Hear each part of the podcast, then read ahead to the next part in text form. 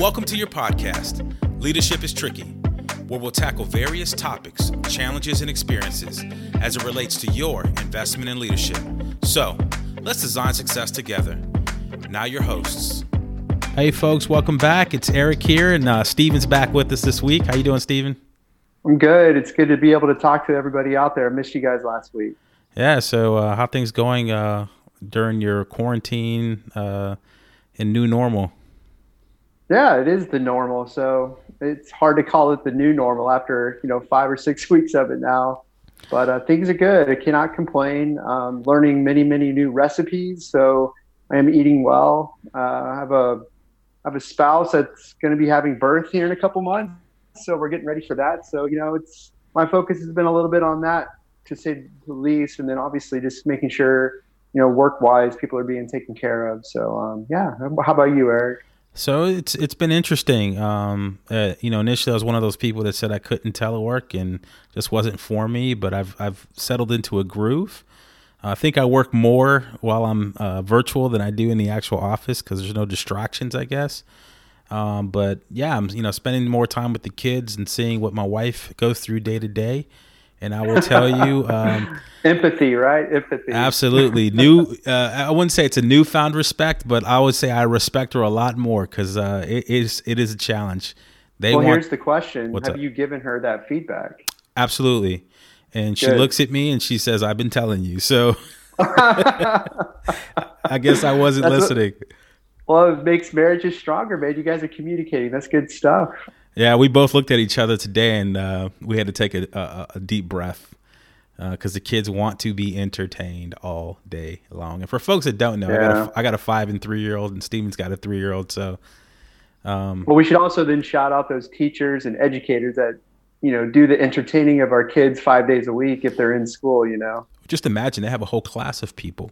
Oh my gosh! Right, of, of, of little minds that um, are trying to be developed, and they are um, they're a handful. So I, I could just imagine, uh, especially my youngest daughter, who's three, her teacher has a whole room full of three year olds. I think I understand why they have those teacher in service days now. They just need a break. yeah, I just need to breathe because it's it's it's a challenge, but um, it's interesting because uh, you know my kids. I think they're starting to understand what's going on because we talk about it very often of mm-hmm. the place that we're in and um, it doesn't matter. They still want to wake up early and they want to be entertained every hour of the day. So, um, you know, that's cool that it, you know, even given the situation we're in, the lack of getting out in the car and just going places, you know, they still have the perspective of, you know, today's a fun day. It's nice outside. Let's go play. Come on, yeah. daddy. You know. Yeah, Dad. I don't care about your. I don't care about your bum knee. Get out here and run. yeah. But no, so I mean, yeah, I'm I'm glad that you're back on this week. Uh, we had uh, one of my buddies from Harvard on, who's an educator, and he wanted to talk about life after COVID. And uh, he had written an article that I happened to read, and you know he was a little surprised that I read it, but um, turned out to turned out to be a pretty. Good I'm good... glad that we yeah we get some more readership for him because it, it was a good podcast. I'm glad that you had that opportunity to talk with him. Yeah, so here we are this week, and uh, you know I want to start this session off by uh, giving a shout out to an organization that I was uh, that I had the privilege of sitting in on one of their leadership uh, trainings, uh, konu.org. Um, so when I was back at Harvard, uh, one of my professors, Tim O'Brien, had uh, tipped me off to this organization. Um, and really, what they're, they're students of Harvard. You know, they've gone through the Harvard Kennedy School, and they facilitate work groups to work through, you know, leadership challenges, and and they talk about leadership, and they help coach, mentor executives on things that we can put in our kit bag. And this last week was very entertaining because it really di- distinguished the difference between authority and leadership. So that's what we're going to talk about today in our own perspective. You know, what do we think authority is? And I'll give some formal definitions that were provided. Um, and then, you know, what's the definition of leadership? And then, you know, how does that play into our world today? And how do we share that with with others out there um, that are struggling with some leadership challenges? Yeah, I think we misconstrue the two all the time, and especially where we work, and just with my walk of life, with different people I talk to. Um, you know, a title does not equal leadership. I think we're going to get into that in a second here. So, Eric, I think the let's let's set up the foundation. I think that's a good opportunity, and then maybe go through our interpretations of that and what we believe it should, it actually is. Yeah, so you know we'll go for a while today and talk about talk through it and uh, talk about that fine line because I think there's even another third domain here which is called management. Um, but yeah. you know, uh, yeah, let's let's just jump into it and um, so authority, right? What is it? Um, and the formal definition of authority is it's a role, right? Authority is a role given to you by an institution um, or by someone with more authority than you have. So you're someone that's you're placed into this this position of authority, right? So you have some power um, to to provide you know a service or safe space for individuals to thrive in.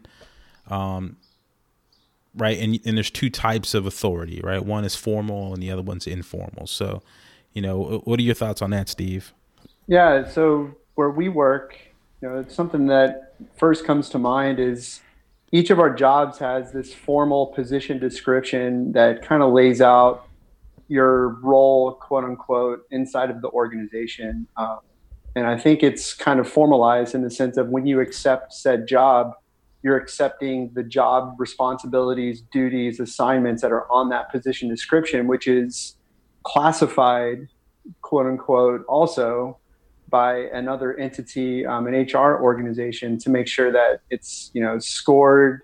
Um, it's it's a document that can be looked at not only by your superiors but others that work with and for you if it is the position that you're put into. So I think that's part of it. Um, some of a, from a formal stance, if you were like said CEO, CIOs, chief operating officer, just some team lead, uh, you know, inside of an organization, I think that's where my mind kind of goes to first. Um, and then conversely to that, I think you know there's these efforts that you work on inside of an organization that potentially might have a charter behind it or some kind of a you know an authoritative document that says you know you are donned the lead on this thing and you are given this task with these resources that are assigned to you. Um, and here is your scope so to speak for the project or if it's an effort or an activity or whatever it is with some kind of a deliverable or due date. I think of it as very prescriptive in nature. What about you? No i, I think i agree with you because I, I think you know there's also different ways of looking at it. there's people in positions of authority um, because you know they're at the top of an organization and we have to follow them because we're told to right? They have the formal position authority they can influence um, whether or not we have a job or not right um, or we're given formal authority when we come on board and they say hey, here's here's your position here are your technical duties um, and then here's your workforce to enable to um, do those functions that you've been hired to do so I, I look at that as formal authority um, and also, would you look at like would you look at like an organizational structure or a chart as also de- defining that formal authority? Would you see that as equivalent? I think so. Right, the the more hierarchical um, org charts that we see, um, where you know you have a CEO, CFO, COO, or you have a division director, manager, right, um, that has the formal authority to um, to govern, right, what we do and how we do it.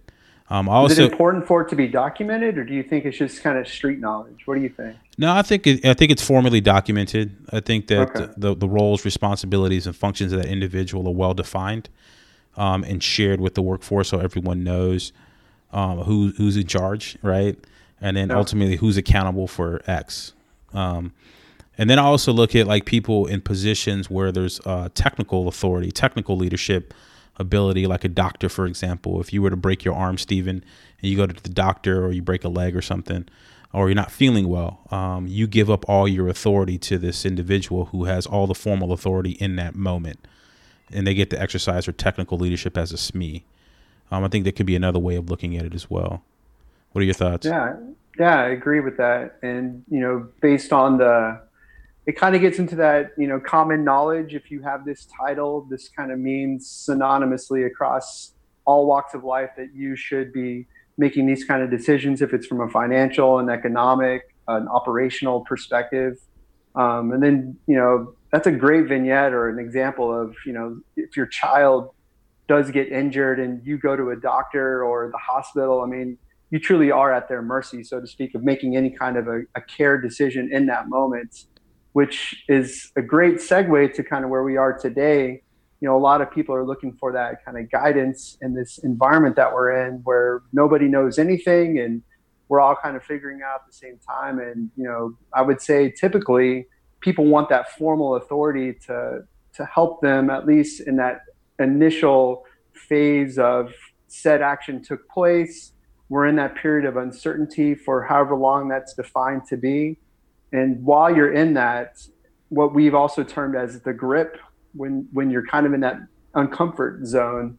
Uh, you really need the people that have been there before, potentially, or in those formal positions that can kind of lead and guide and make the decisions, albeit tough decisions, um, and then get you through to that next phase of where things are starting to level out and kind of baseline a little bit.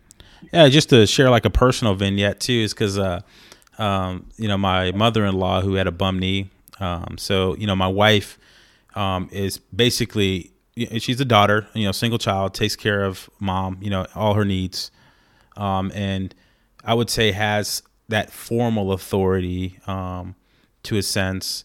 Um, but you know, through this whole COVID thing, uh, my wife took my mother-in-law the other day to the hospital, and gets into the hospital with my mother-in-law, and the the nurse looked at her and says, "What are you doing here?"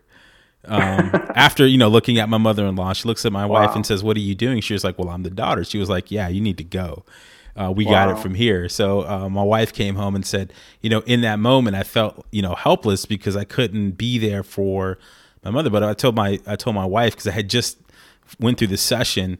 I told her I was like, yeah, well, all your formal authority went out the window, and you had zero informal authority over the situation. So you had to turn over all of that power to now the doctors who are going to look at her knees and have that expertise um, to to take care of the situation and get her patched up and and out. So um, it was kind of funny yeah. though, because uh, sometimes we're not ready for that, right? No. Well, I was going to say for your mother-in-law too. She also had to be courageous enough to walk into the hospital without your wife and know that you know the doctors there had her best interests at heart without her daughter to be kind of by her side to be her support in that moment. I mean, that's a hard position to be in. But it gets kind of to where we're at too uh, when we were talking about you know your appointed authority because of your role. So in that moment, that nurse, you know, and those doctors at the hospital, they've been entrusted and they've been given the power over um, the patients that are there to to make sure that they can put their SME hat on and take care of them. And you know, there's a level of trust that uh, my mother-in-law has to give them um, some of that, you know, that uh, be vulnerable in that moment and trusting that they're going to take care of her and get her patched up and out. And I think that uh, we go through that every day um, with with folks in positions of authority, um, is giving up some of that, giving up some of that power that we would normally hold to ourselves and trust that they're going to, you know, care for us and and le- you know leverage their expertise to to take care of us and give us a good uh, holding environment. Yeah, I think just to at the end of the day have our best interests at heart versus some kind of a selfish, um, you know, just internal motivation instead of having like the greater good at heart while they're making these decisions in that period of crisis. I think, and I'm I don't want to get political, so we're not going to, but you know, you know, you talked about the medical community. We really have to trust in them in this moment. You know, we also have to look at our elected leaders. We elect them to not only govern us in times of peace and tranquility and, you know, continuously improving the way that we live with laws and other regulations and stuff that get brought up by the citizens. But when things hit the fan, just like we are right now, we need them to kind of take the helm and we kind of step back and we have to fully trust that they do have you know our best intentions at heart as their constituency you know? Yeah so that's a good question. So i'll throw another question or i'm sorry that's a good point but i'll throw a question at you. You know what are some of your expectations of people in authority? Like what are those things that um, that you what competencies do you feel that they need to have for you to trust them um, with that authority yeah, so I want to think more holistically. So I'm not going to think of like a government leader, but if I'm thinking of qualities or competencies of an, a formal authoritarian person, um, obviously they need to be somewhat empathetic. They need to be able to not only see it from my perspective, but other perspectives. They need to be able to be decisive and make decisions. Um, they need to be kind of able to analyze information in a somewhat quick way. Because, like I said, when we get to those periods of uncertainty that happen in a relatively quick amount of time, they're the ones that are going to have to sit there and make the tough decision with limited information or data that potentially I can't see. So they're going to have to have that ability to analyze quickly. I think at the end of the day, just to be a human, I think the humanity aspect of it as well, um, and not be so robotic about it or algorithmic about it. I think there's a reason why people are in positions of authority, not computers or you know like models and, and alexa at the end of the day. Like that should not be happening. So that's kind of where i'm at. What about you? Now it's interesting that you bring that last piece up about the uh, you know w- you know we're both in the realm of technology and you know we hear things like ai and machine learning et cetera and all yeah. these you know cloud technologies that are out there that can crunch big data and all that um, to make decisions that we've been talking about this for like a decade and even today in 2020 here on April 19th. I mean, I've yet to see a model or a computer that can sit there and look at what's going on in the world today and make a decision on whether or not we spare um, a life or we put people on quarantine or how to react to this. I think it's all about um, weighing um, weighing all of this heavy stuff and making a decision and you know your heart's going to have a lot of it. There's going to be some emotion in there. There's going to be some logic in there. There's going to be experts that have gone through this and they can look at the models and discern information to help inform um, our, our, decision makers. But um, I think for me, it's it's all about um, someone that's able to synthesize the data, um, take in the human element of everything, um, make a decisive uh, decision, take decisive action, um, and being able to exercise that leadership um, all of the time and and while doing that not compromise their values so you know you know sometimes we see decisions being made that benefit the individual and not the holistic um, body you know that needs yeah. that needs that leadership in the moment um, so yeah I, I, would say it's making those decisions without compromising yourself um, and taking that all in and being um, being a human about it and, and yeah. really focusing on the people I'll add one more just because you jogged another kind of idea for me.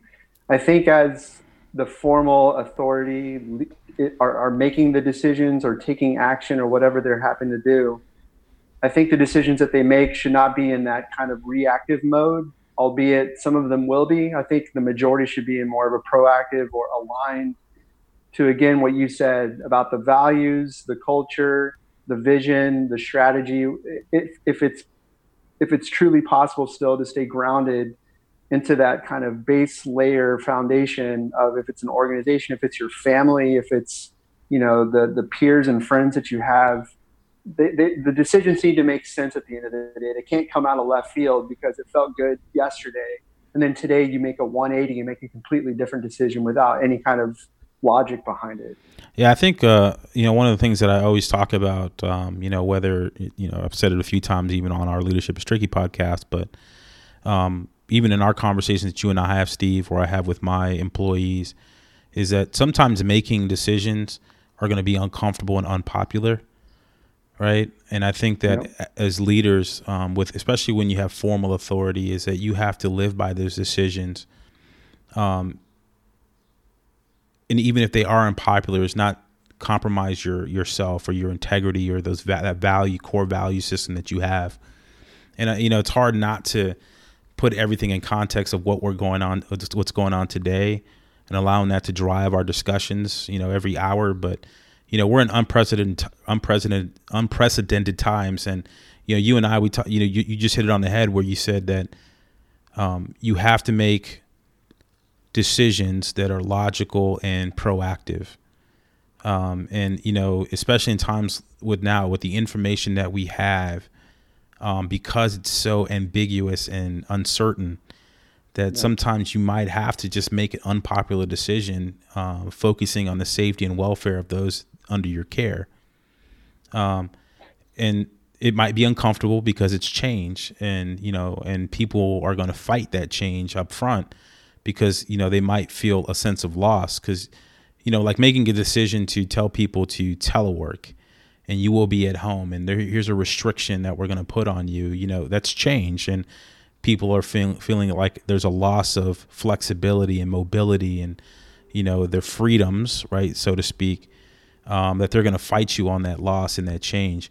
But as a leader it's going to be uncomfortable and you might get a little pushback but because you believe so strongly in your core values of ensuring that they're safe and they're taken care of that you're going to stick by that and you're you're not going to you're not going to compromise yourself. So well and i think it comes in we didn't say it but the communication aspect is huge. I've heard a lot of people come out recently and say you should over communicate i'm not sure if over communicate is the right word or the terminology about what i'm trying to get after i'm what i think when you do make those unpopular decisions you should be giving people the rationale potentially behind it and the what's in it for them what what bigger about it is not going to be in their best interest today, but down the road, it actually will be the better decision for not only them, but for the rest of the team or organization. Um, the way that you, and it's not selling, I don't see it as kind of this marketing and, and trying to sell a, a decision to people because sometimes you're just going to have to make the decision because it is,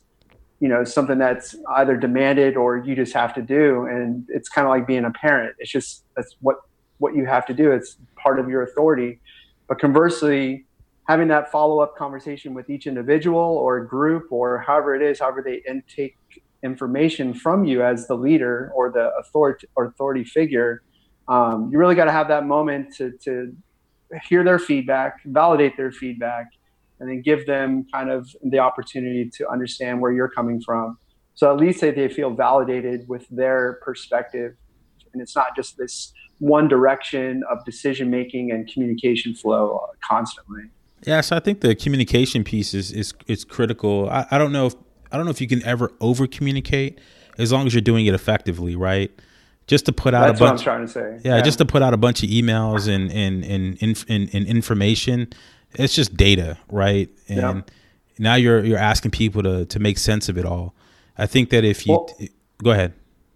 Well, you said it. You know, we, the the authority figure, the formal authority, they need to be able to synthesize and, and make sense. And then as you make decisions, those should be effectively communicated. So it's yeah. all kind of woven together here. Um, and I hope our listeners are understanding what we're saying.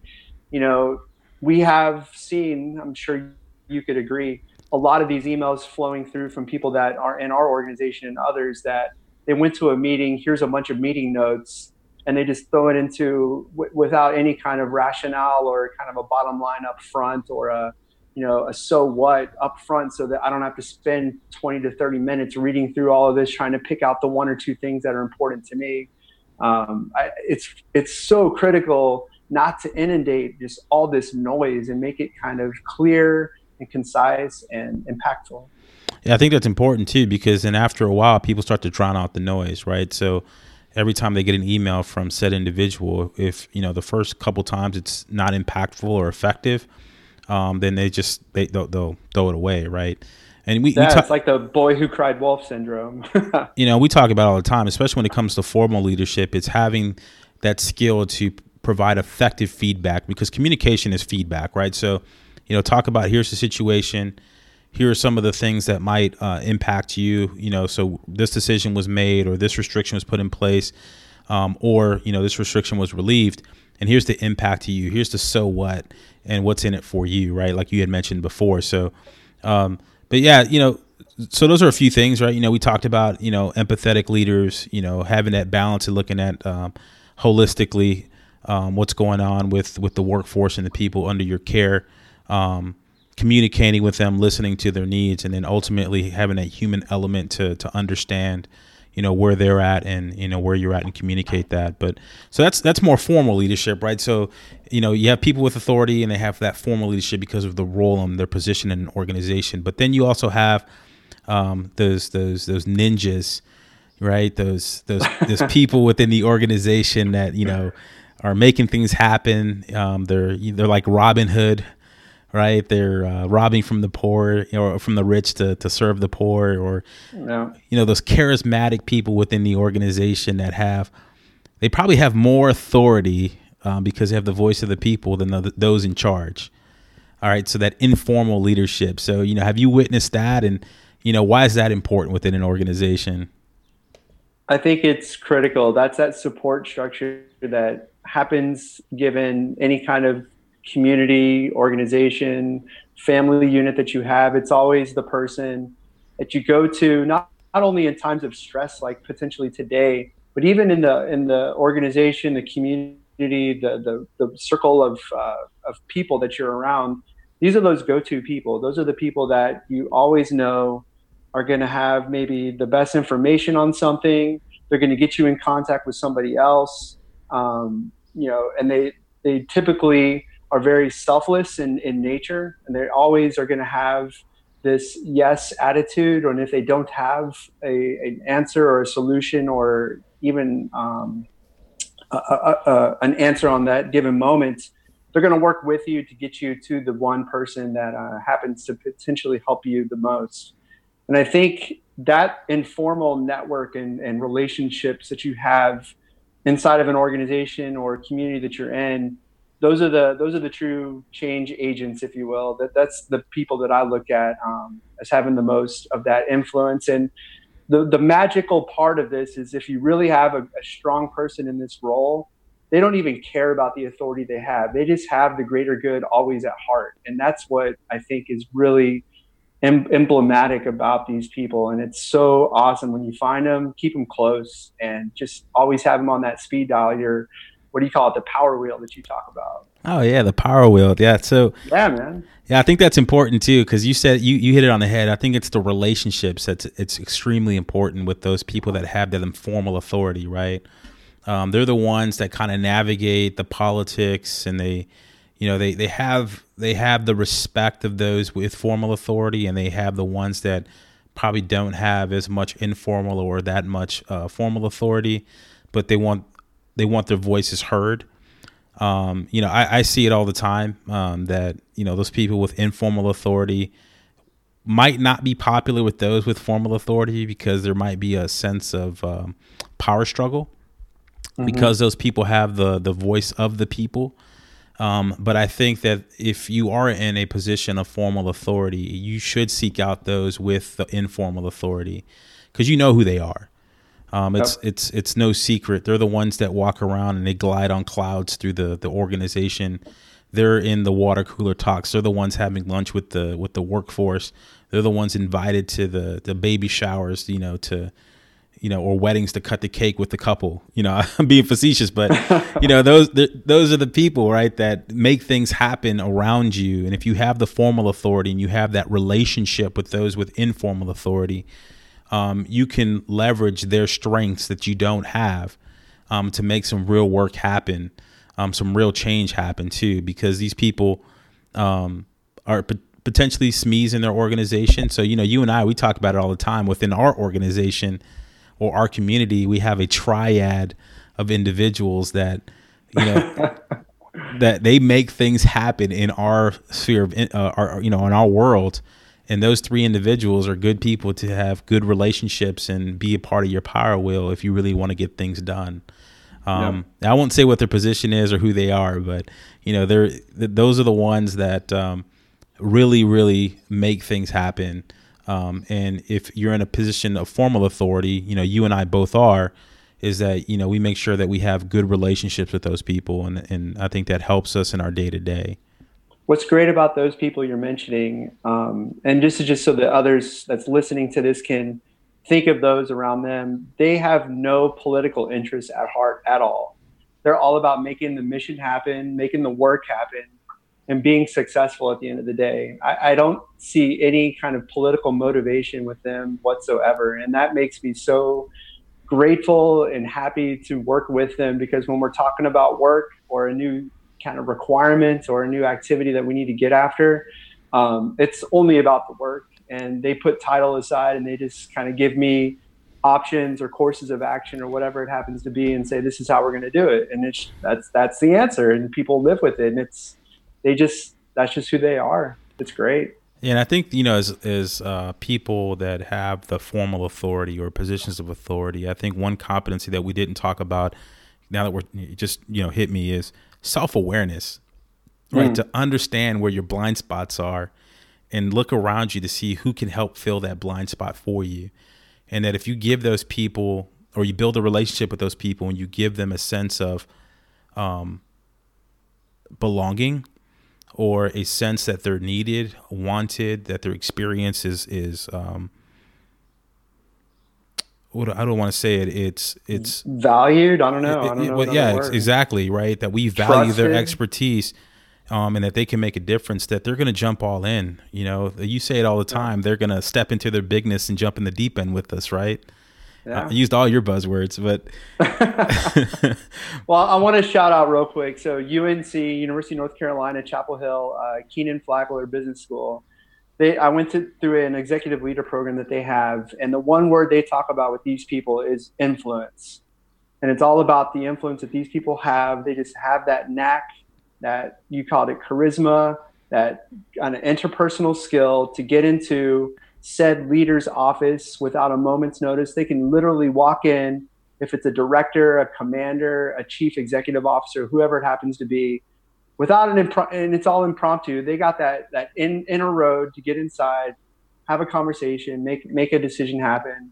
And those are the folks that truly drive change in organizations. That's just what it comes down to. And we can like it or not, but it's just the reality. And once you get on board with that kind of model that they teach, um, it just opens your eyes. And to your point, the self awareness where do you see yourself on this influential type scale?